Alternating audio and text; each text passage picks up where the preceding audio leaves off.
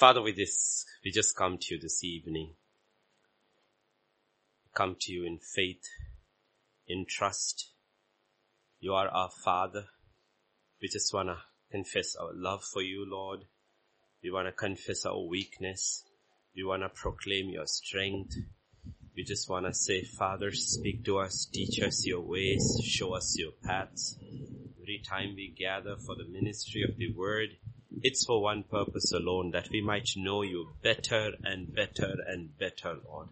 Because your word says, grow in grace and in the knowledge of God, Father. Help us to grow in both, oh Father. Every ear be open. Every heart, mind be open. Let us be prepared, O oh God, to receive from you always, Lord. For you are a good God. You always speak to your children. Teach us, Lord, even tonight. Teach us. For in Jesus' name we pray. Amen, amen, amen.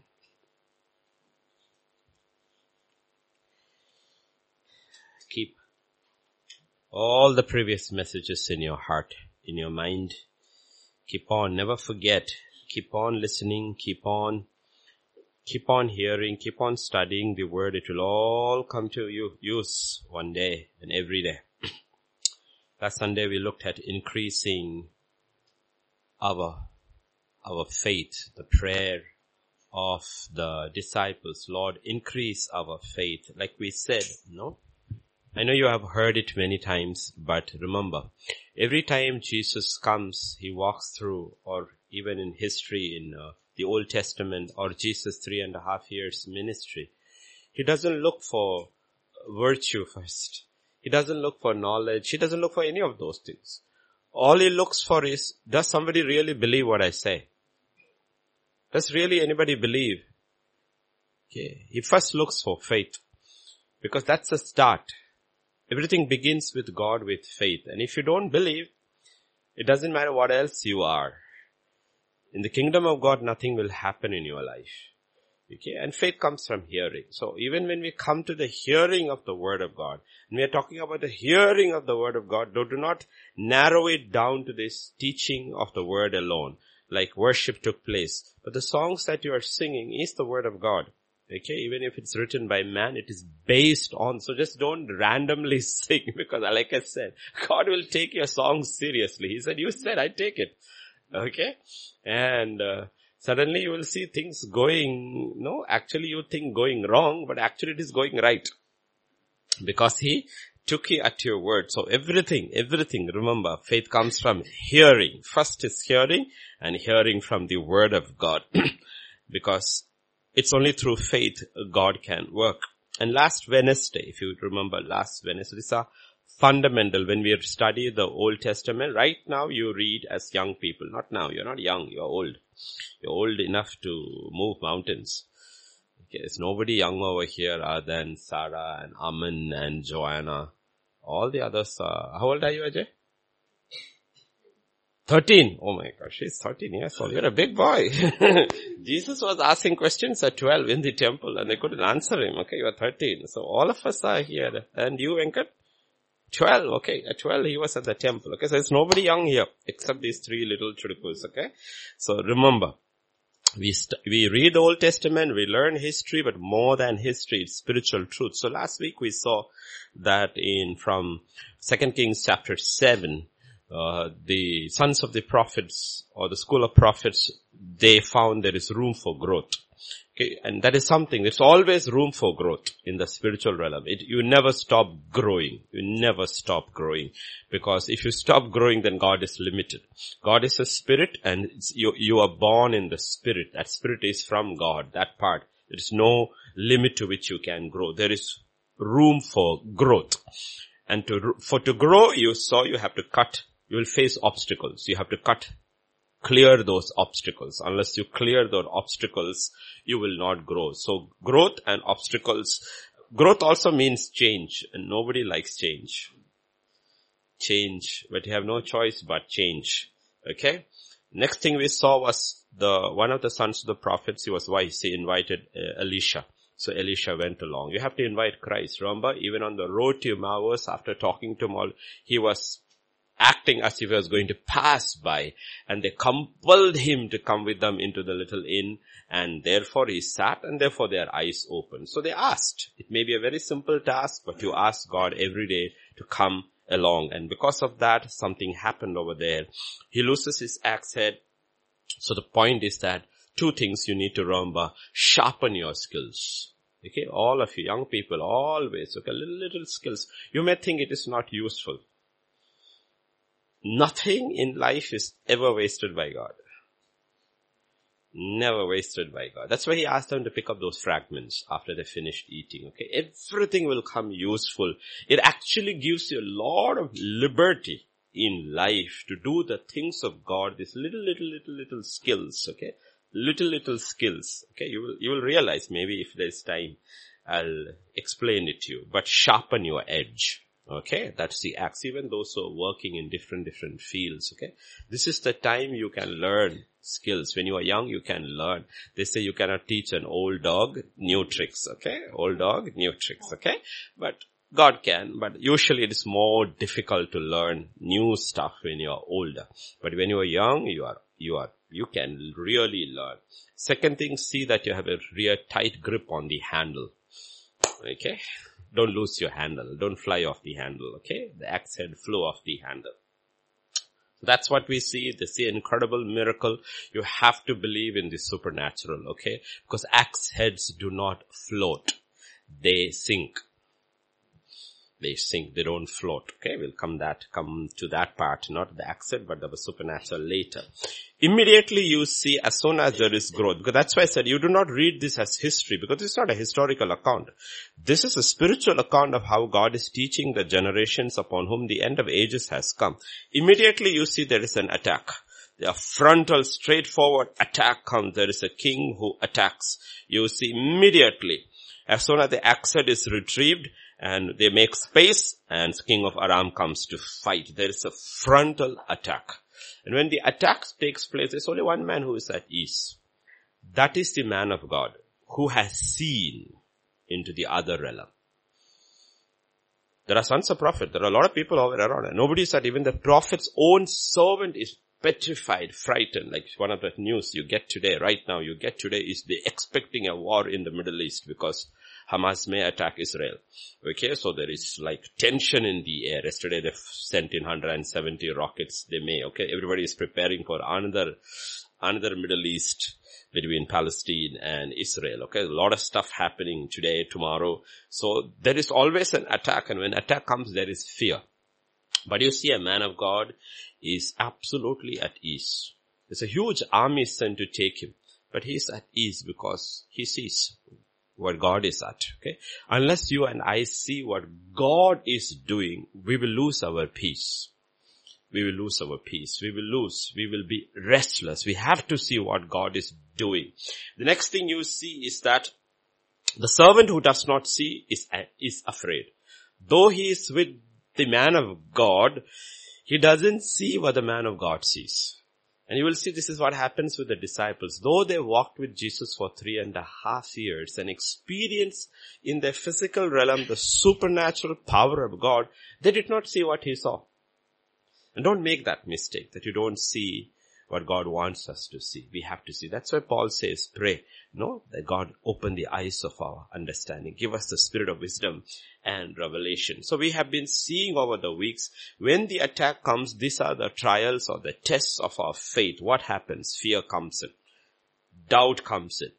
Worry comes in. Human reasoning comes in. Okay? And then we saw on Sunday, unbelief and sometimes it can be very violent unbelief comes in. All these things are faith killers. Faith killers. And if your faith is dead, you're dead. You're dead. Okay? The next we saw on last Wednesday was then God works. Uh, you have to see these two things, okay? He blinds the enemy while he opens the eye of Elisha's servant, okay? He opens the eye over here and he blinds. These are all fundamental principles, okay? When the final plague, not the tenth one, the ninth one came, there was darkness in all of Egypt, yet there was light. in Goshen. Okay? And when the Pharaoh came and the army was behind, the Spirit of God went behind and he was like a fire, light for Israel and darkness for Egypt. Okay? You have to see those things and have to really, really believe because otherwise you will not be able to fight your battles. If you want to really fight spiritual battle, because faith is a fight, you have to learn how to fight and you have to open your mouth like Elisha said and said, I speak blindness in the ranks of the enemies. You're not talking about physical flesh and blood, what, what empowers them. Once the demons are confused, the men who are, who are um, trusting them are also confused. They don't know which way to turn. So they were blinded. So these lessons are there in the Bible. So what you will see the other signs and we said, check those signs last uh, Wednesday. You see one, a donkey's head is being sold. Yeah. And donkey we said is a stubborn. So you have to realize when these things happen, what am I? The Holy Spirit doesn't make you stubborn. He makes you sensitive. The word of God without the Spirit of God will make you stubborn. Okay, please look at Acts chapter 2 verse 37. Quickly somebody can read. Another one can pick Acts chapter 7 and verse 54. 237 and 754.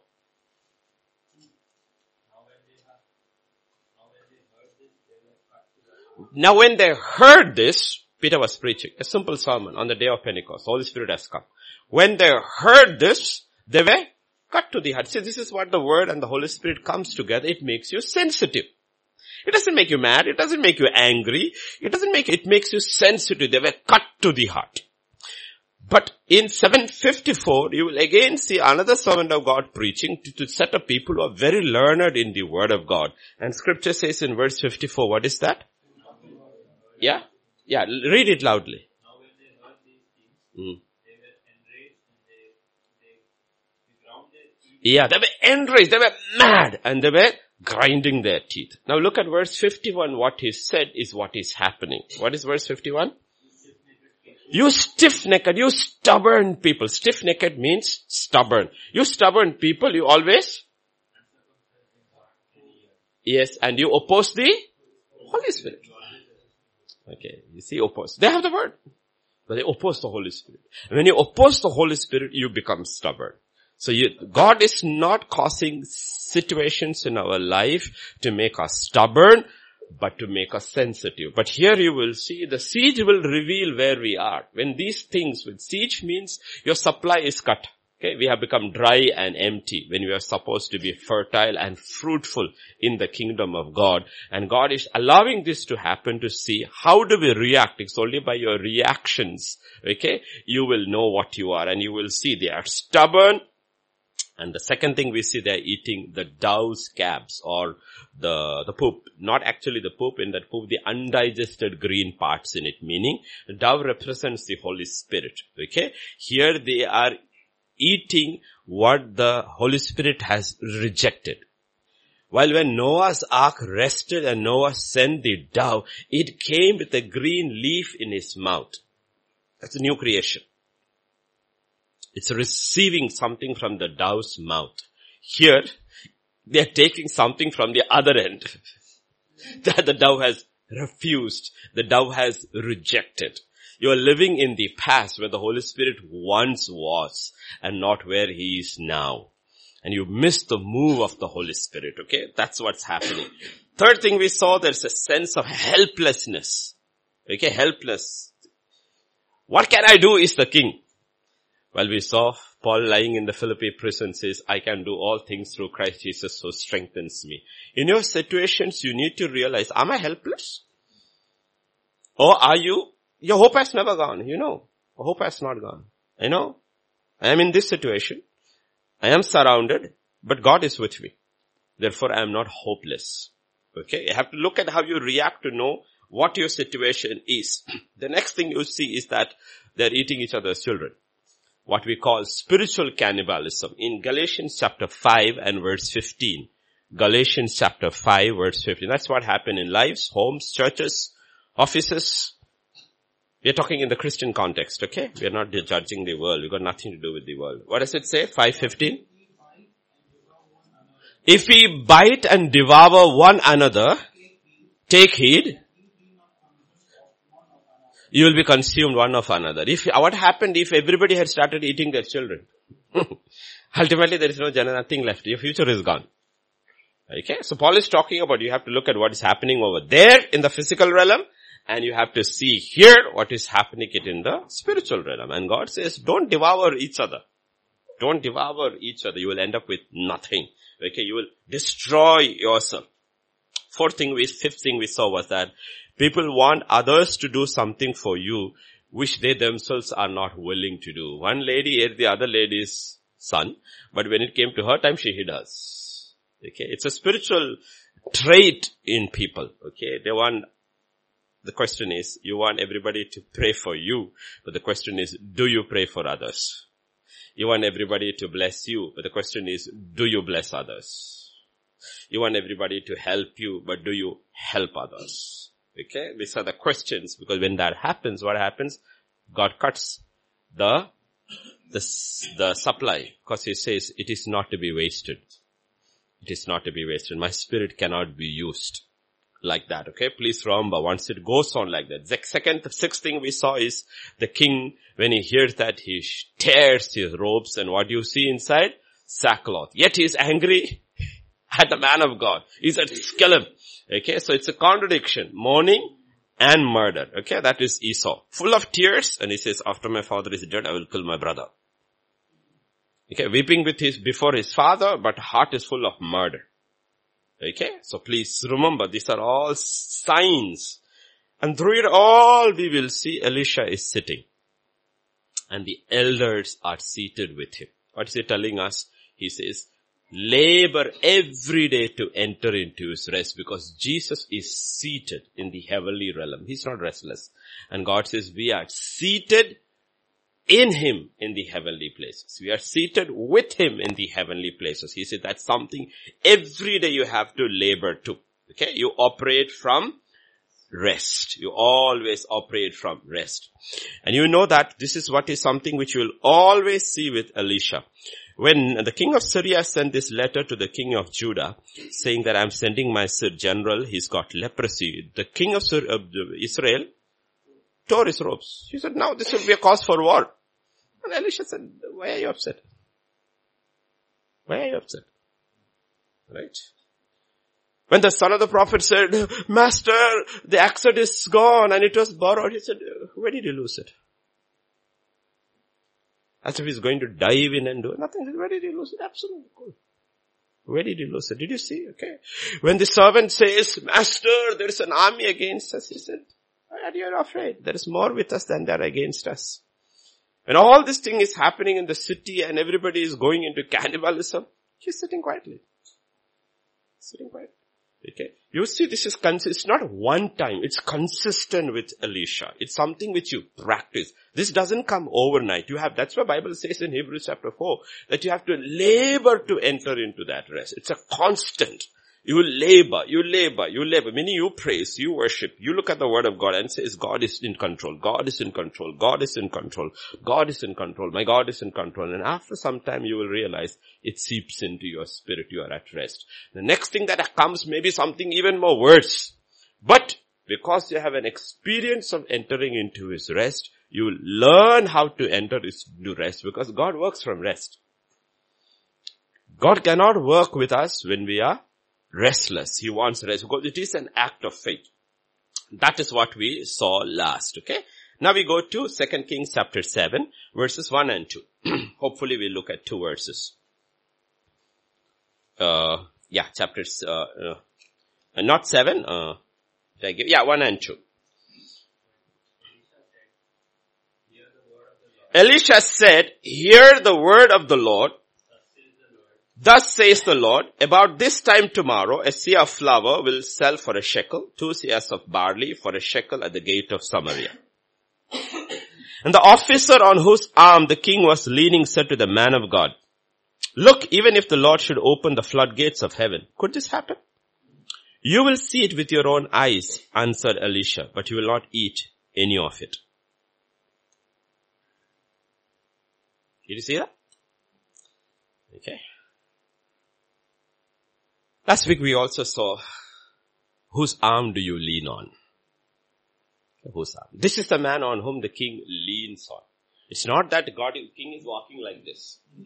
Meaning this is the man's counsel the king depends upon. This is his closest advisor. This is the man who has the king's ear. Who has your ear? Who's your best friend? Whose counsel do you listen to? Is it the arm of flesh? Or is it the arm of faith? Is the arm of unbelief? Yeah. Who do you listen to? We saw symbolically last week when Moses was on the top of the mountain and Joshua was fighting the Amalek. His arms were up. And when his arms came down, Joshua was losing. So two people came up. Aaron and Hur and they lifted. So he's leaning on, his arms are on there, he's leaning on them. And Israel started winning. Whose arms are you leaning on is the question. Okay. Jonathan. And King Saul has lost all his courage, everything, sitting under a tree with 600 soldiers and two people quietly run away from there, escape from there. Quietly. Their king doesn't know, the priest doesn't know.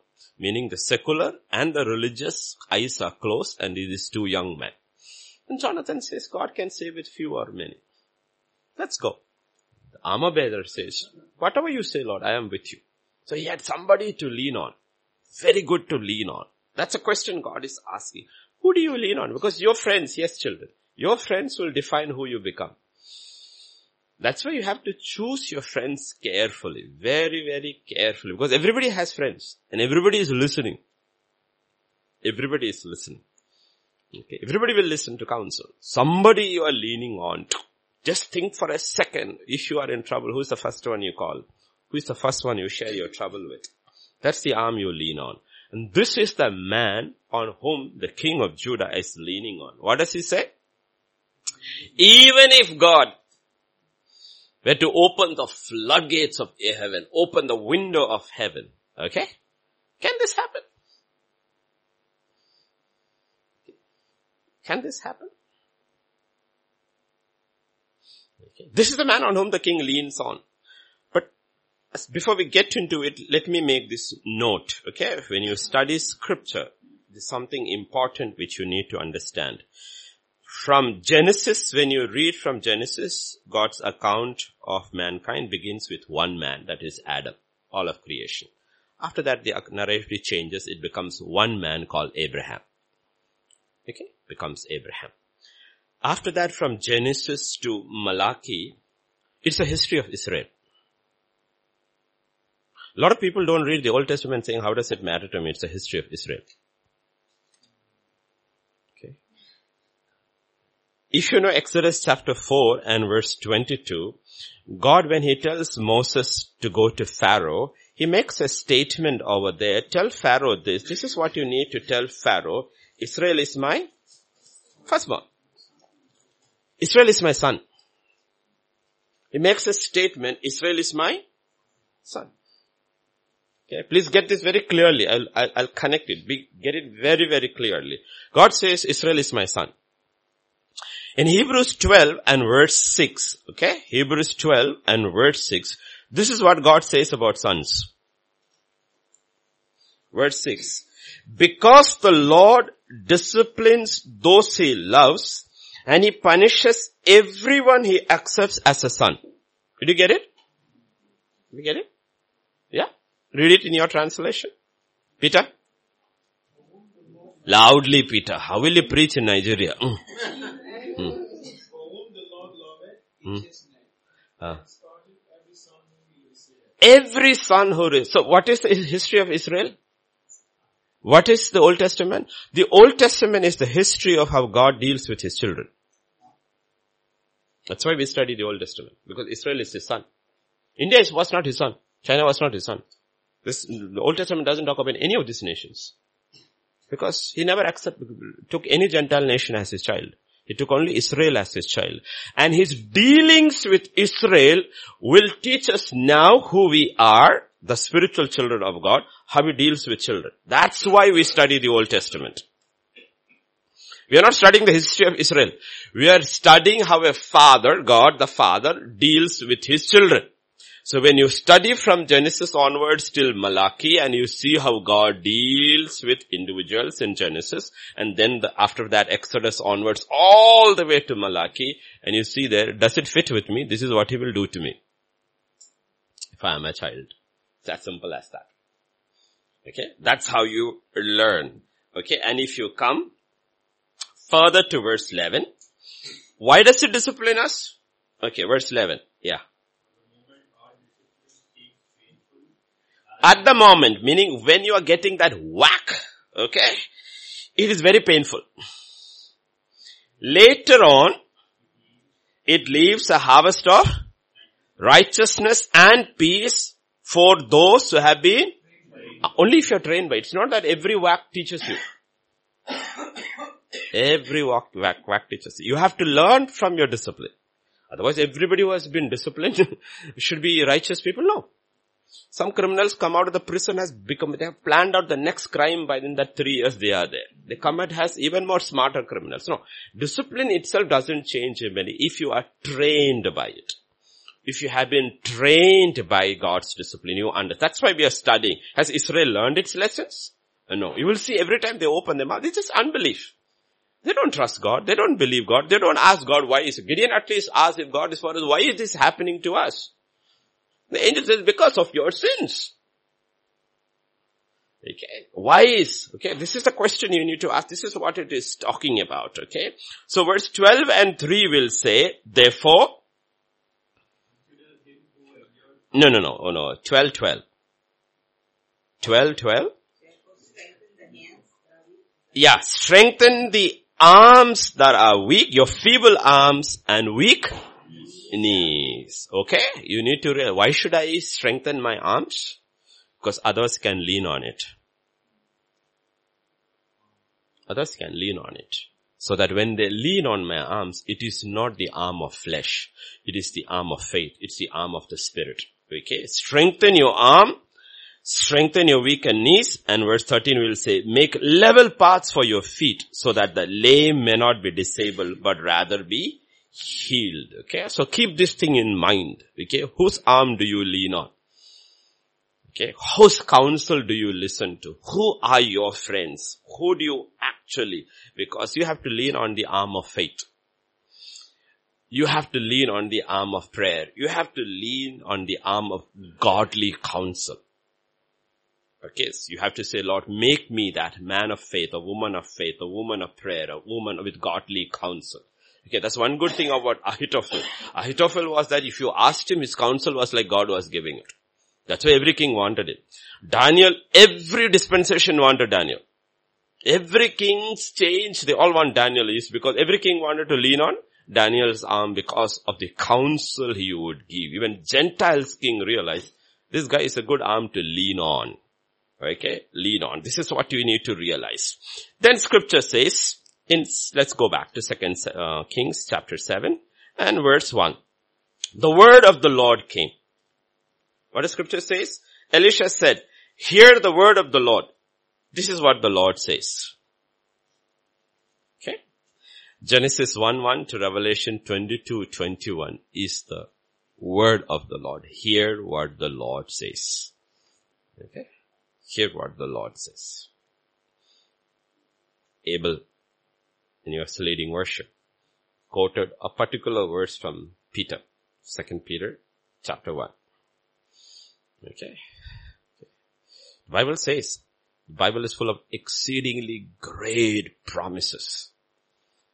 Through those, we have the knowledge of God, we have these promises, and when by faith we partake of it, we partake in the very nature of God and escape the world, the corruption that is in the world. So the entire Bible from 1-1, Genesis to 21-20 is God has spoken and God is speaking. He's still speaking. That's why we are able to take second Kings chapter 7 and verse 1, which Elisha, God spoke through Elisha maybe 3000 years ago and it's relevant for us today because God is still speaking. Okay, He's still speaking. Everything you and I need for life. Two things He said. What is that one? For life and godliness is there in this. That's the exact words He used.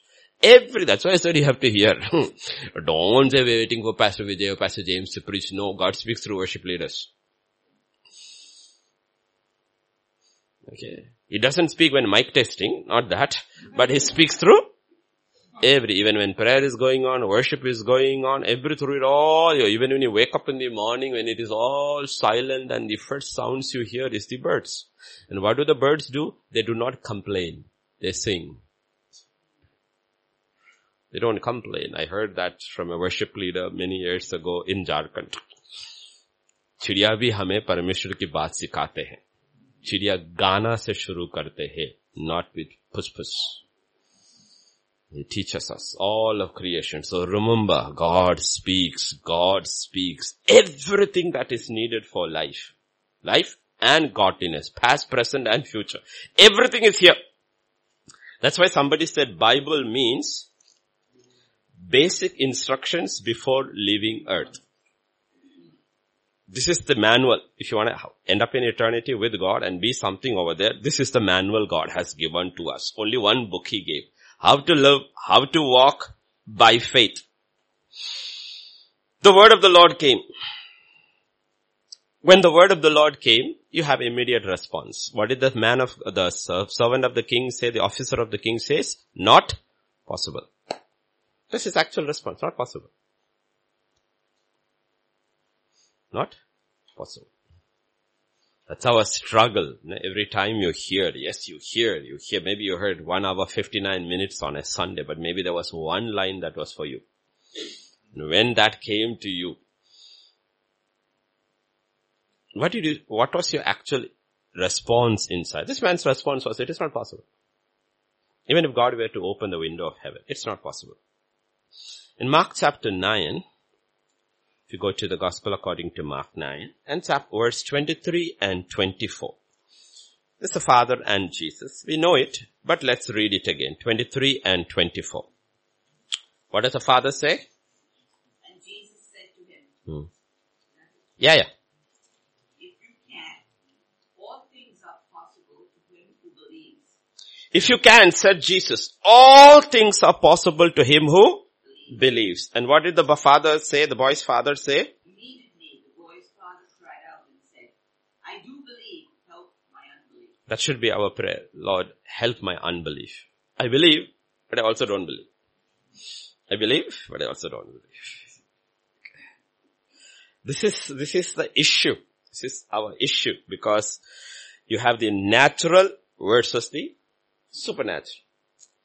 The natural eye sees this huge, massive army surrounded the city. In probably days, weeks. And the natural mind is saying, there is no way you can have food tomorrow because the word of the Lord is saying tomorrow, cannot have food unless this army withdraws or is defeated.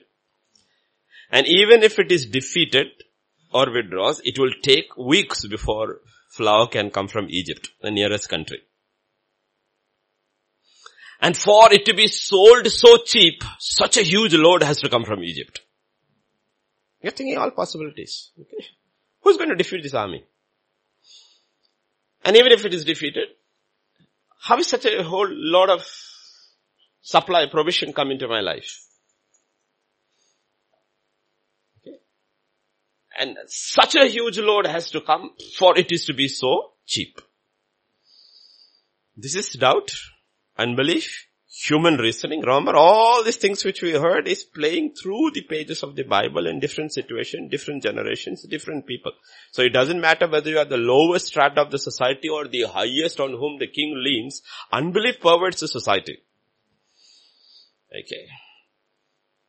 But the problem here is everything that God has ever done and will do comes in the human mind in the realm of the impossible.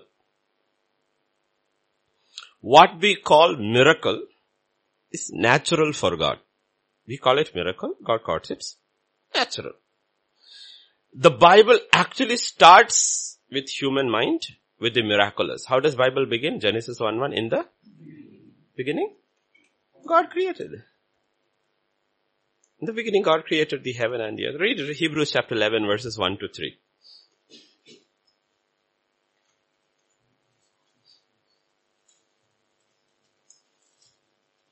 Hebrews 11, 1 to 3, yeah. Loudly, Peter. Faith is the substance of things hoped for, evidence of things not, and all the ancients were commended for this. That's verse 2. Yeah, then, yeah. They obtained a good report. All the people who went before us, the believers. And then verse 3. Through faith, we understand that the worlds were framed or created by God. The things which are seen. Ah. You see Genesis 1-1 and Hebrews 11-3 go together. God created in the beginning God created If you can believe Genesis 1-1, you can believe anything about God. That's why creation is attacked right from school. If you can believe that all these things was created by God by just speaking, you can believe anything about God. Okay. If you can believe this about God, because that's where it begins. You can believe everything about God. Everything in the, in the, in the Bible you can believe about God. What is not there in the Bible if God says it will happen. Because that is God. So what is miraculous to us is natural for God. Let us say Peter was coming, today's Bakra is Peter, okay? Peter was coming from uh, GSS and he was walking down. When he was walking down, he saw this big rock, okay? Big flat rock and he saw moving. Hmm? So he just bent down and with two fingers he lifted that. He's very strong, okay? He just lifted that. When he lifted that, he saw a frog underneath. What did he see underneath? Frog. The frog was struggling. He just lifted it with. And he looked at Peter and said, thank you, this is a miracle. Which is true. For whom? For Peter? It's natural. Okay, now think, put yourself in the place of the frog and God as the person. Okay, do you see? What we see has a miracle. It's just natural for God. Natural for God. Okay. I think it was to Billy Graham, somebody asked, do you believe that a whale swallowed Jonah? He said, if it is written in the Bible, Jonah swallowed a whale, I will still believe it. because nothing is impossible with Okay. Nothing is impossible. Because this is where you will, all in your little, little, little, little, little ways, you will struggle with this. And you have to believe God. That nothing is impossible with God. Nothing is impossible with God.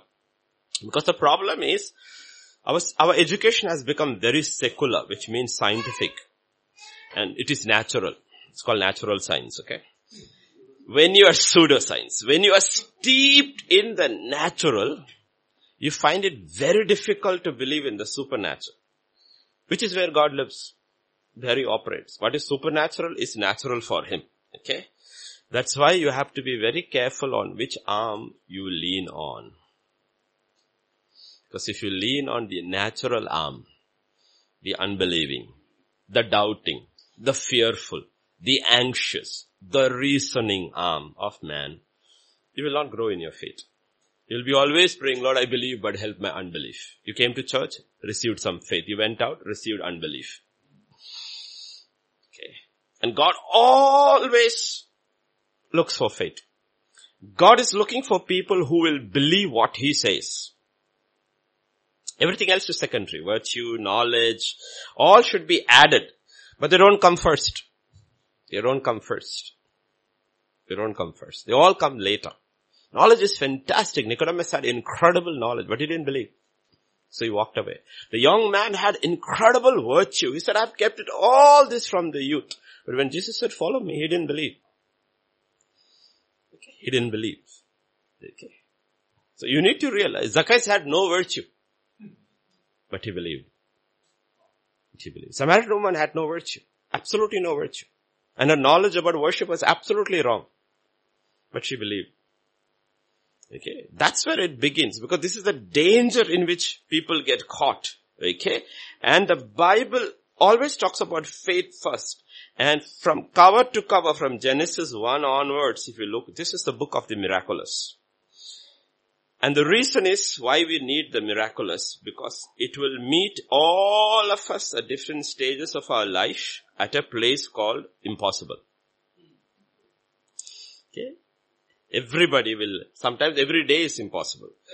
But that's where God meets us. He meets us at a place called impossible. And God loves it. That's, I mean, he could have taken Israel into the promised land through different ways, but he didn't do that. He brought them to the Red Sea, blocked every way, got the Pharaoh to follow them, blocked, and then he said, okay. It's impossible? Yeah, it's impossible. He says, now it is possible. Okay. And he will do it. Unless you understand God, you will not understand why your life is so tough. Because he loves it. Okay. So he will meet us a place called impossible. The second is, he will bring us to that point when it happens, the glory will belong to God alone. You will know this was God and God alone and not you. Third thing, it proves Christ's deity, who Christ is in Acts chapter 2 and verse 22. If you read, somebody can pick Acts 2.22 and somebody can look for John chapter 11. 2.22, what is it written in Acts 2.22? Peter is speaking on that day. 2 and verse 22. Ye men of Israel, hear these words. Jesus of Nazareth, a man approved of God, among you by miracles. Jesus was approved among you by miracles. The sign of his deity. It's a sign of his deity, who he is. Okay, he was approved by miracles. Okay, Jesus came and why did he do all the miracles? Saying that this is who I am. Okay, God meets at a place called impossible and there God alone receives glory and he proves the deity of Jesus Christ. And in John chapter 11 and verse 45, what does it say? 1145?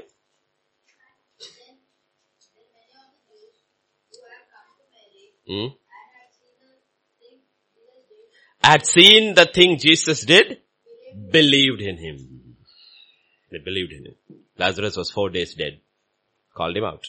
And all those who came, they saw it, they knew, knew this is this is God. Okay. He does miraculous things in our lives so that we believe in Him. So what did the, fa- the, what did Jesus say in Mark 9, 23?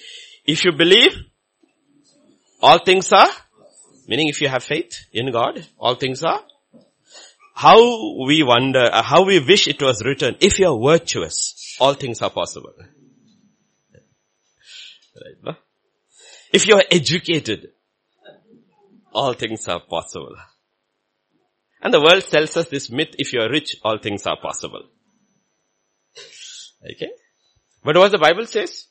If you believe, all things are possible with God. All things. Okay? Do you believe all things are possible with God? Things are possible with God. The reason is that you should not look at your weaknesses. Because you will say all things are possible. I'm good at this and I will. That's not what God is talking about. You will be fooled. Let me tell you. Uh, 2019, right? Two phases in my life. I have lived in Telangana, typically Hyderabad, for 22 years. I can't speak Telugu. What does it tell about you, about me? I do not have the ability to learn languages. That's the truth. I still cannot speak one sentence in Telugu. Why? Because I do not have a natural ability to learn languages. It's true. In my, I flew, when I went for my Viva, I, I froze for my actual phonetics Viva. I could write. But I could, when the Viva came, I didn't know what he was speaking. I just froze. Because it is a language test. But I preach in three languages fluently. Okay? Every time I preach, I know this is not of me. The knowledge God has given. Every time I preach, I know this is not of me because this is something which I simply don't have. If I have, I can, I will learn Telugu in a year. In months. You see, I stand in meetings speaking Telugu, translating in Telugu, hearing, hearing, hearing, hearing, hearing, but I still cannot speak. It's simply something which you don't have. So don't look at what you have. What you don't have is what is called the impossible. Okay. It's what is called the impossible and that is where God will touch you. What is impossible? Because language is not my strength. It is my weakness.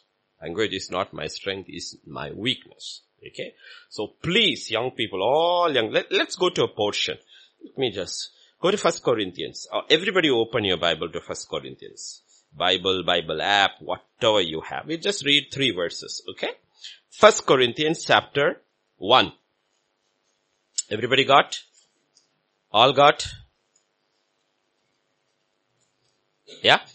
We'll read 27 to 29, okay? But God chose, I'm reading the NIV version, 1 Corinthians chapter 1, 27. God chose the foolish things of the world to shame the wise. God chose the weak things of the world to shame the strong. He chose the lowly or base things of this world, the despised things, the things that are not, to nullify the things that are, so that no one may boast before him. Okay? So there are three, two, three categories of, three or four categories. The wise and the foolish. The strong and the weak. The noble and the simple, the base. Okay, let's look at three categories which I've put over here. Please listen carefully. The wise and the foolish. The strong and the weak. The noble and the base. Let me honestly, let me look at all your children from GSS. Let's be blunt honest. If you look from where you came, where you came, broken homes, abandoned homes, parentless homes, technically you are foolish, you're weak, you are base. But my question to you is that if you look into scripture, you're actually ready to be picked by God. But as soon as you go to school, why do you try to become wise, smart, and look like the world? Making you unselectable by God. That's my question. I'm not talking to the others in the world. I'm talking to you who have heard the word so much. You know these are the kind of people God is looking for. And that is actually all of you wear. All of you wear this. You are nothing. You are nobody.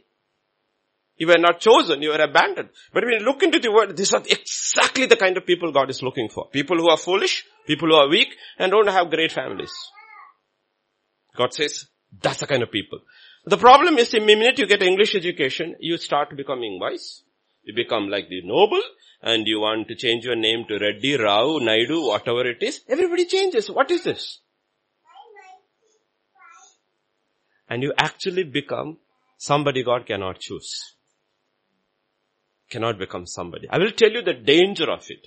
If you take a secular education and try to become like the world, and if you are chosen by God, He will put you in the wilderness like He put Moses until He has emptied you, then He will call you. Because the calling of God is irrevocable. Irrevocable. If you have been called, look at it and realize, I have been called because this is what I am. Don't try to become something which God cannot call. Cannot call. It will cost you much in eternity. Because everybody in the world wants to be wise, wants to be strong, wants to be name, and that's what they're pride about. The pride about it. I'm telling you now.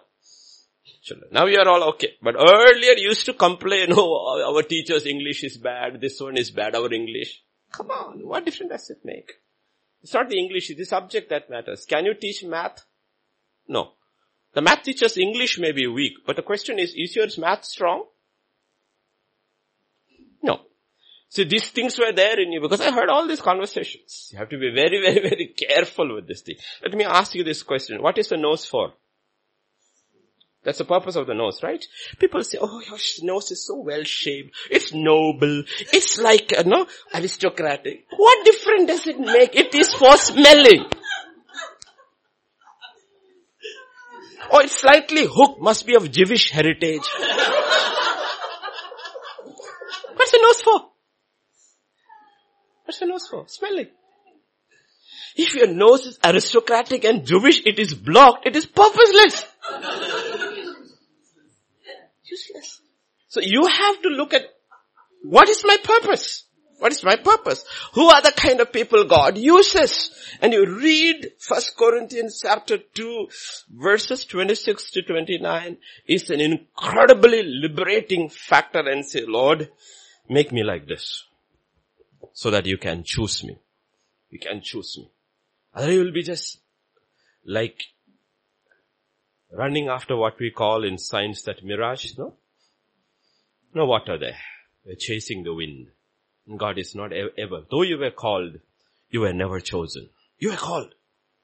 Every child of God sitting here was called, otherwise you wouldn't be here. But God cannot choose you because you did not become what you wanted to be. You became what you did not want to be. That's what uh, Acts 7.22 says about Moses at 40. Mighty in words and deed, learned in all the wisdom of the Egyptians. And God says, I can't use you. at 80 he says, I am nothing. I cannot speak. I cannot speak. Says, ready. Ready. Then he humbles himself after he brings the people and say, Lord, show me your ways, teach me your paths. God said, I love you. You are ready. Okay. So please understand these things because don't lean on the arm of flesh. Don't try to make the arm of flesh strong. Arm of flesh strong.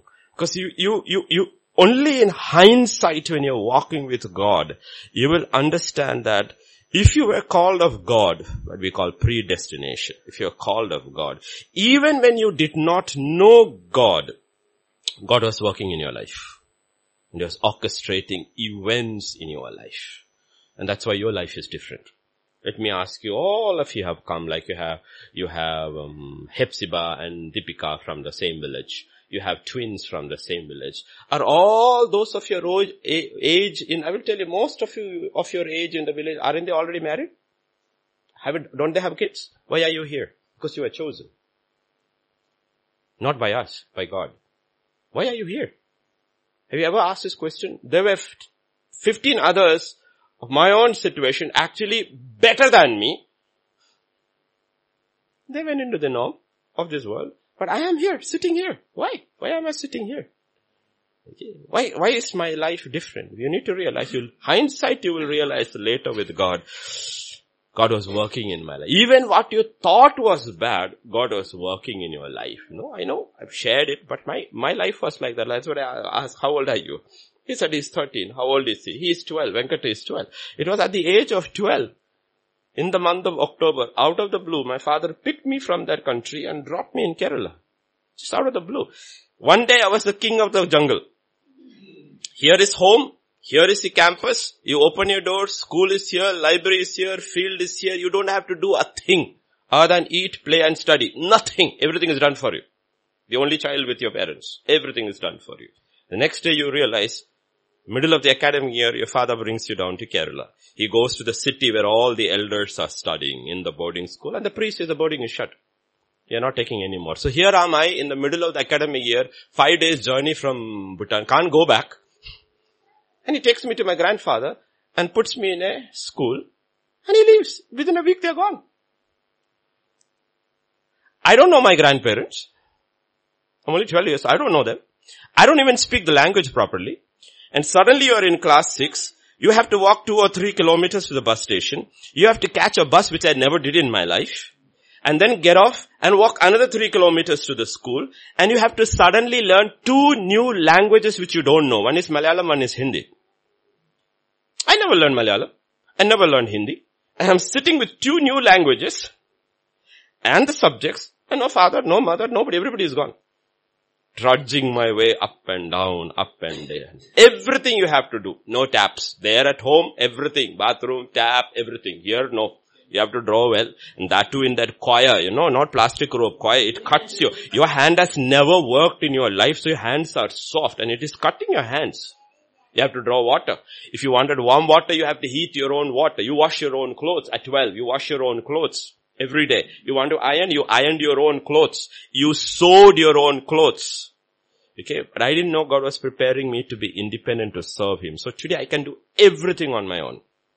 Till today, I wash my clothes, I clean my office, I sweep, I swab, I sew my own this thing. I can cook on my own. I went to mission countries. I cooked on my own every day, never ate from outside. You know what? He was preparing me for something which I didn't even know. And those days I was angry I was very angry. Why does this have to happen to me? Every Christmas vacation, the brothers all come and we are all together for 10 days.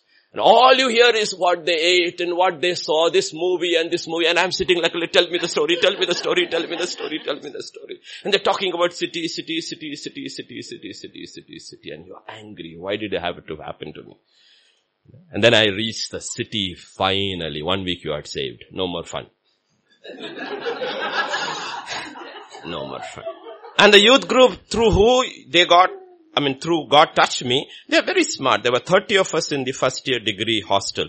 And they told me, you got saved today, go to every room, Muslim, Hindu, Christian, every room and give your testimony. So every room I go and tell them I accepted Jesus, accepted. I didn't know this is how they train you. After that, nobody called me for anything. I said, you're playing cards where you're not calling me, but you got saved. You got saved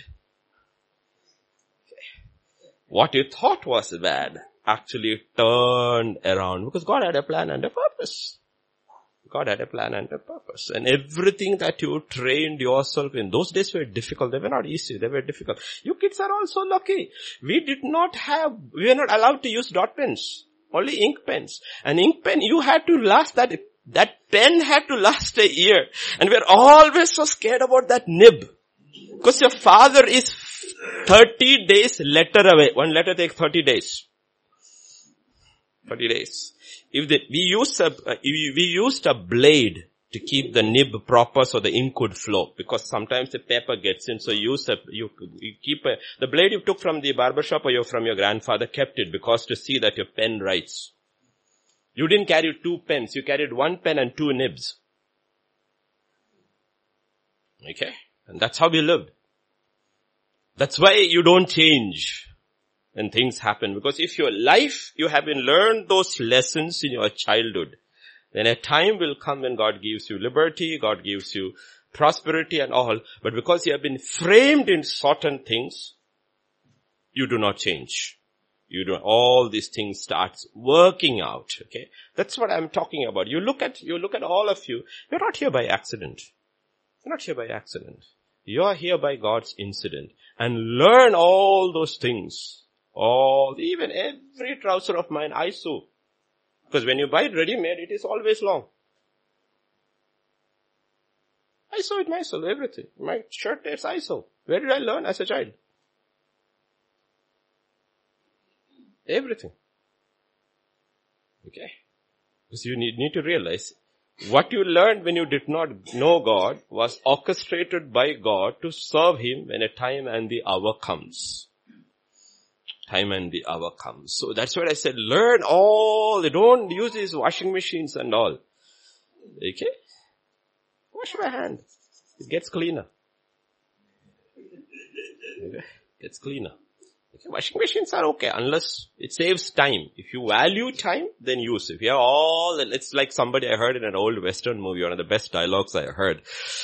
I have no time to waste because I'm doing nothing. a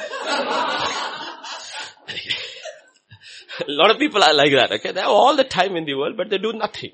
Okay, learn skills young people learn because God has made us all these things, okay? He wants you to be foolish. So among my brothers, I was foolish. Among my brothers, I was weak. Among my brothers, I was base because they studied in that city and I did not. I did not, okay?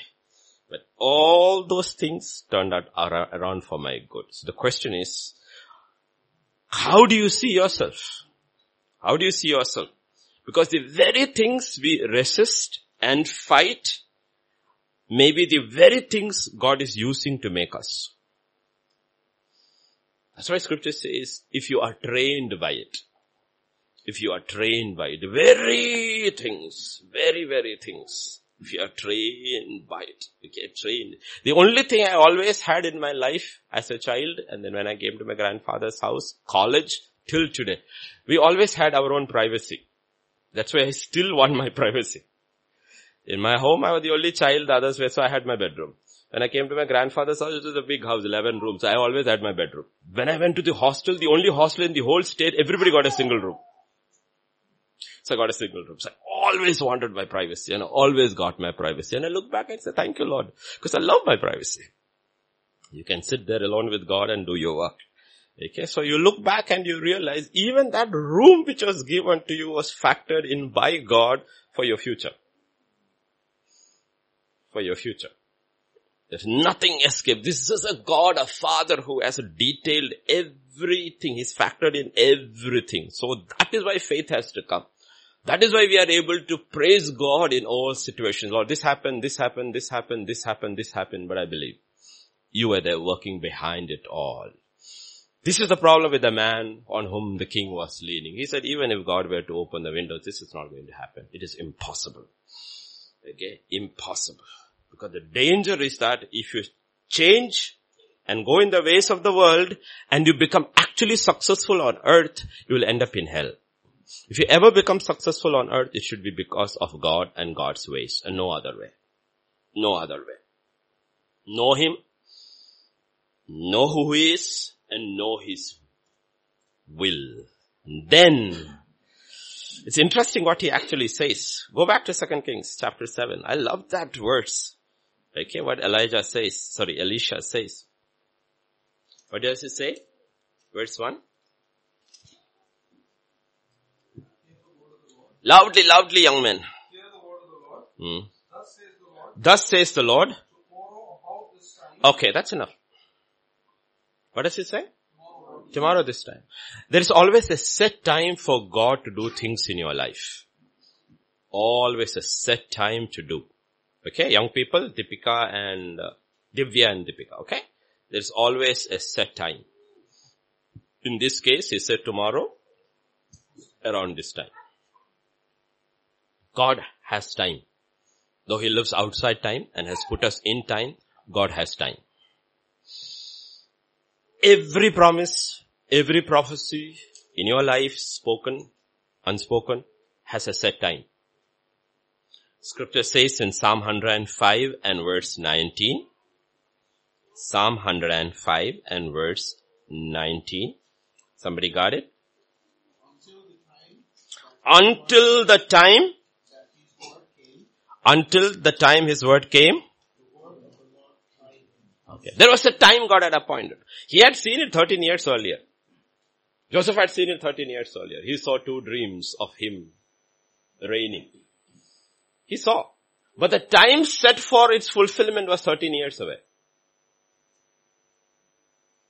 13 years away. In this case, it is next day. But please remember for everything God has a time. Yes, young man, God has a time. Every promise.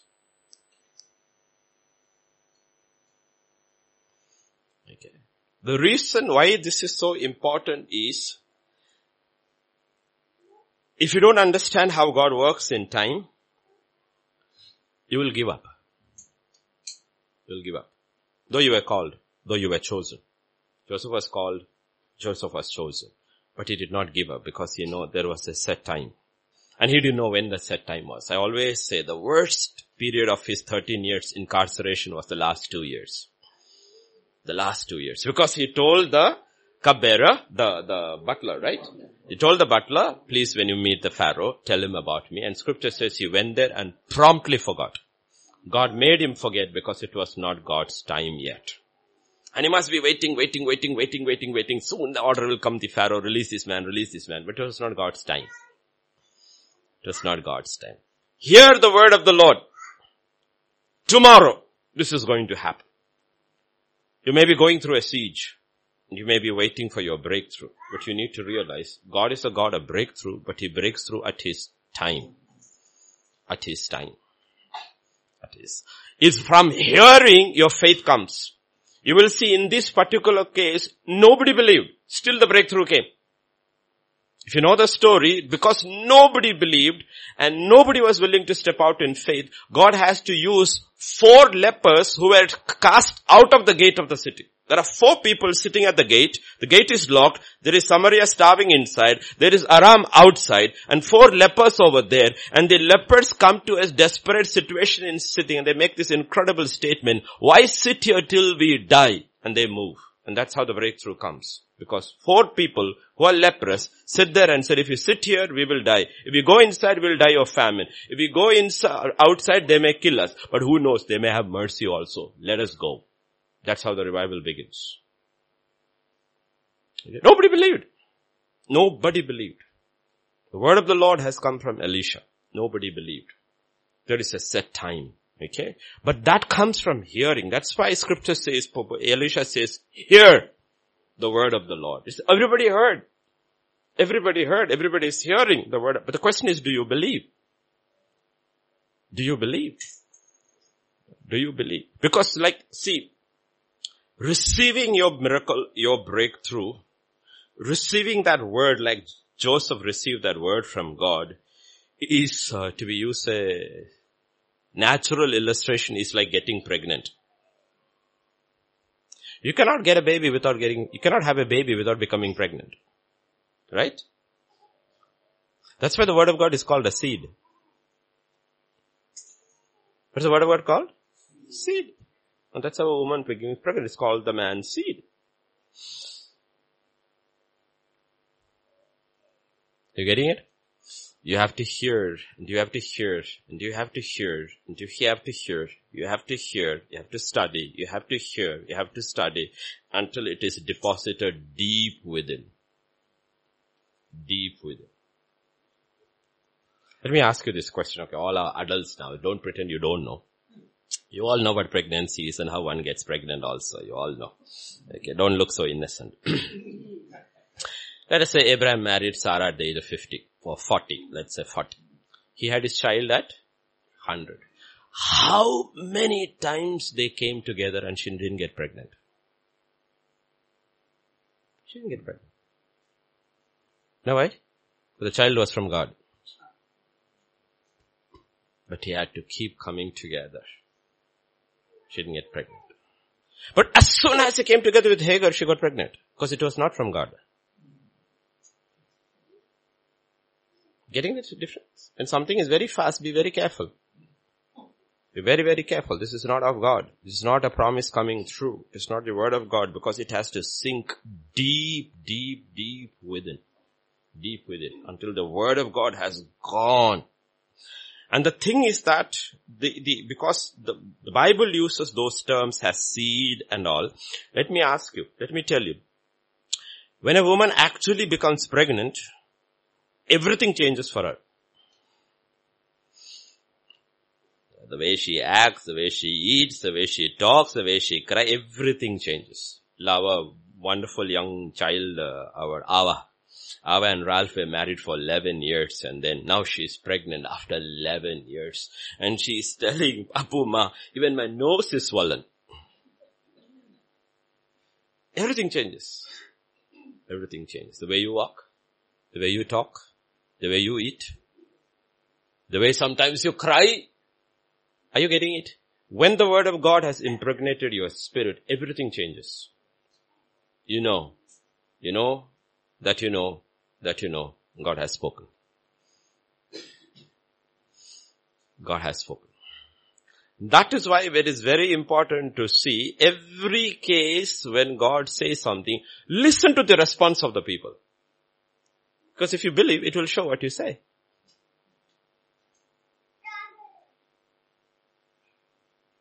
What you say. Because it's gone in. Now your vocabulary has changed. Yesterday you said not possible, today you said possible because now the seed has gone in. It is gone in and you know it is possible. How do you know? I know. Okay. How do you know? I know. Old days, okay, now you can have all those pregnancy tests and all hours and all those pictures and all to me. All those this thing I don't say, Papu here, this thing. But old days they knew. They knew. Old days movies, nobody had these clinics and all, they will show this girl throwing up. That's all. They knew. Okay? But you can throw up because of food poisoning also. But you knew. You knew this is not food poisoning. This is something that is changing, something that is happening. That's what the Bible is talking about. You know, you know, you know. Okay. Then Jesus, it's not I who said this. Jesus said all, he connected all these things with pregnancy, with labor. And he says, then there is something, this pregnancy has changed your whole, your life, but it, when it comes close to birth, the pangs begin. The labor pangs begin. Okay. So just before the miracle, there is a siege, supply is gone, king is helpless, People are desperate. People are eating each other's children. You need to realize something is about to break. Something is about to break. Joseph is dead. New Pharaoh has come. Children are being thrown into the Nile. Children of Israel are dying. You need to realize something is about to break because the promised Messiah as Moses is about to come. Something is about to break. That is how you read. We are not giving a lesson on pregnancy. We are giving a lesson about Jesus coming. That's how you read. Things are happening because he connected his second coming to pregnancy and labor pains. And here you see these patterns, always. You see these patterns. And that's where you see the patterns. There is a siege. There is incredible lack. People are desperate. Cannibalism is happening. Everything is getting worse in the city. The king wanted to kill the man of God.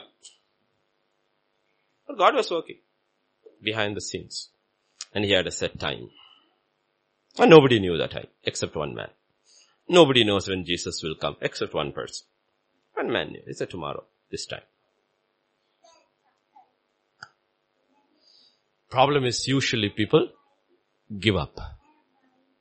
That's why I always say, 1 Samuel 30 is a defining chapter in David's life. When everybody gave up. He refused to give up. Remember? Amalekites burned Ziklag. Everybody picked up their stones. He could have also given up. But he didn't give up. One man didn't give up. And you will see three days later what was pursuing him all these years. King Saul is dead. Three years. Just three. 72 hours from your breakthrough. The devil is bringing all the forces against David to give up. 72 hours later, because he refused to give up, his king. The kingdom is in his hands because he refused to give up. In Galatians, if I am right, chapter 6 and verse 9. Galatians chapter 6 and verse 9. What does it say? Galatians 6 and verse 9. Do not grow weary of well doing. In due season, that is time, you shall reap if you don't, if you don't faint, if you don't give up. Don't give up. Lot of people, nations, generations have given up just at God's set time.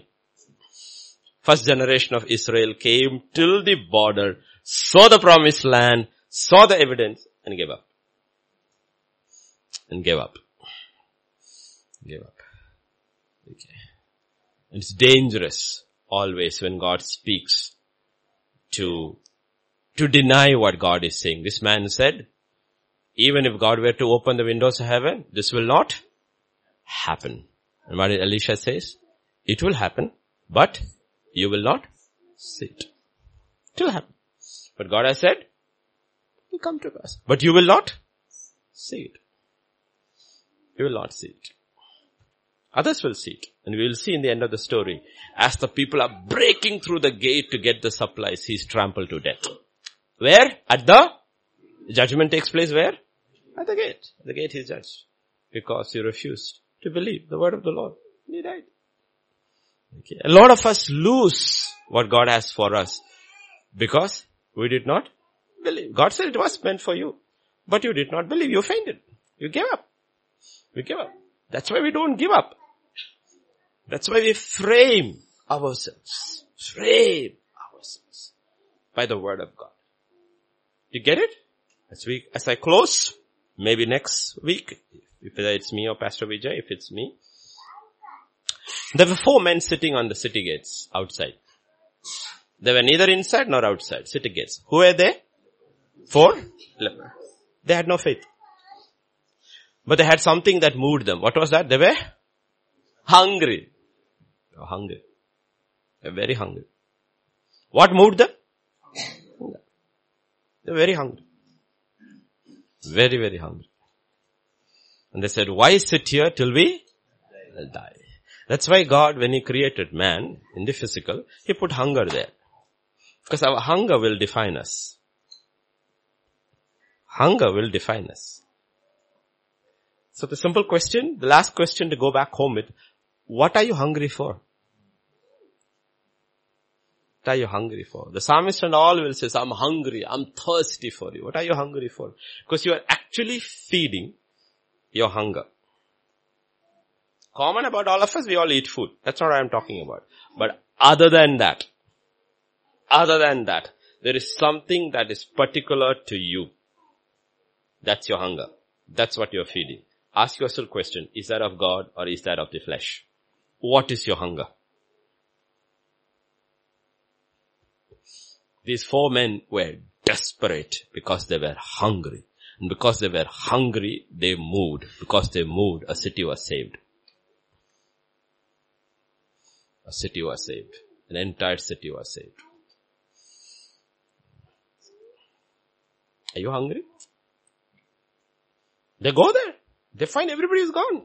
They take the food, they eat, they drink, they're so full, they get the gold, silver, all hide it. Then suddenly one says, hey, it will not go well with us.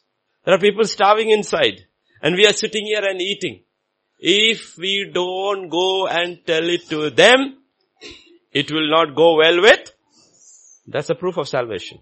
What did the woman at Samaria do? She came for water, left a well, went to the city and said, come and see whether he is the Messiah. How do you know you are saved? Because you know, I have eaten and I have drunk from that well. If I keep silent, it will not go well with me. Why are people silent? Because they haven't drunk at the well. They haven't drunk at the well. Once you have drunk at that well from Jesus, you cannot keep quiet because you know there are people starving in the city. There are people dying in the city. And this is not for self-consumption. He said rivers shall flow. It was meant to be given away. It is meant to be given away. So ask these questions tonight because we are not coming here for Bible study.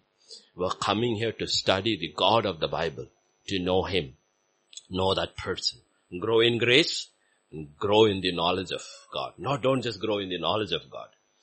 That's only make you proud and useless. But if you grow in the knowledge of God and in grace, grace will flow. Grace will flow. Amen? Amen. Let's pray. Father, we just come to you, Lord, this evening. We just thank you. We just thank you. We just thank you, Father. All that we keep hearing every day, every week, I pray faith will continue to increase, O oh God. And I pray, Lord, each day, each week we preach, we hear the word, somebody would be receiving a word from the Lord. That it would go so deep into their inner man and they will know it is not man that spoke to me. It is God who spoke to me. And I'm going to hold on to that promise because it's a promise from my father to me until I see it come to pass. And I will not grow weary. I will see it come to pass in my life.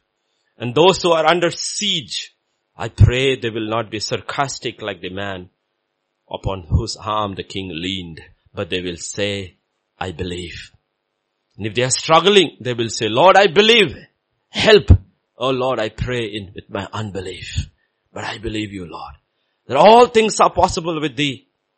All things are possible with thee. Whatever situations you are going through, Lord, each person, I pray they will meet you and they will know you are the God of miracles, which is natural for you, Lord. Absolutely natural, Lord.